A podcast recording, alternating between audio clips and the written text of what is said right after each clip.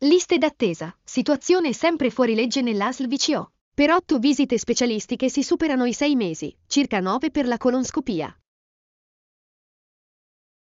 Al Suon di Sunei, a Trasquera l'esposizione caprina.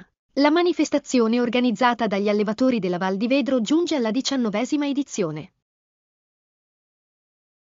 Il prof influencer Vincenzo Schettini a Gravellona. L'autore della fisica che ci piace presenterà alle isole il suo ultimo lavoro dedicato ai fisici più influenti della storia. Madonna del Sasso, incendio al tetto. Il rogo è partito da una canna fumaria, abitazione inagibile. Regione, sviluppo rurale e qualità dell'aria. Apre il bando da 5 milioni di euro per la riduzione di emissioni gassose e ammoniaca. Ventottenne fermato con un etto di hashish. L'uomo, un marocchino residente a Verbania, si è giustificato coi poliziotti parlando di scorta personale.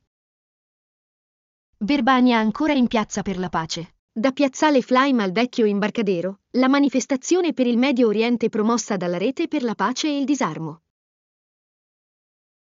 L'europarlamentare ossolano Alessandro Panza ha portato la questione della mancanza dell'autoscala dei vigili del fuoco di Domodossola sul tavolo del Viminale, chiedendo un'assegnazione definitiva.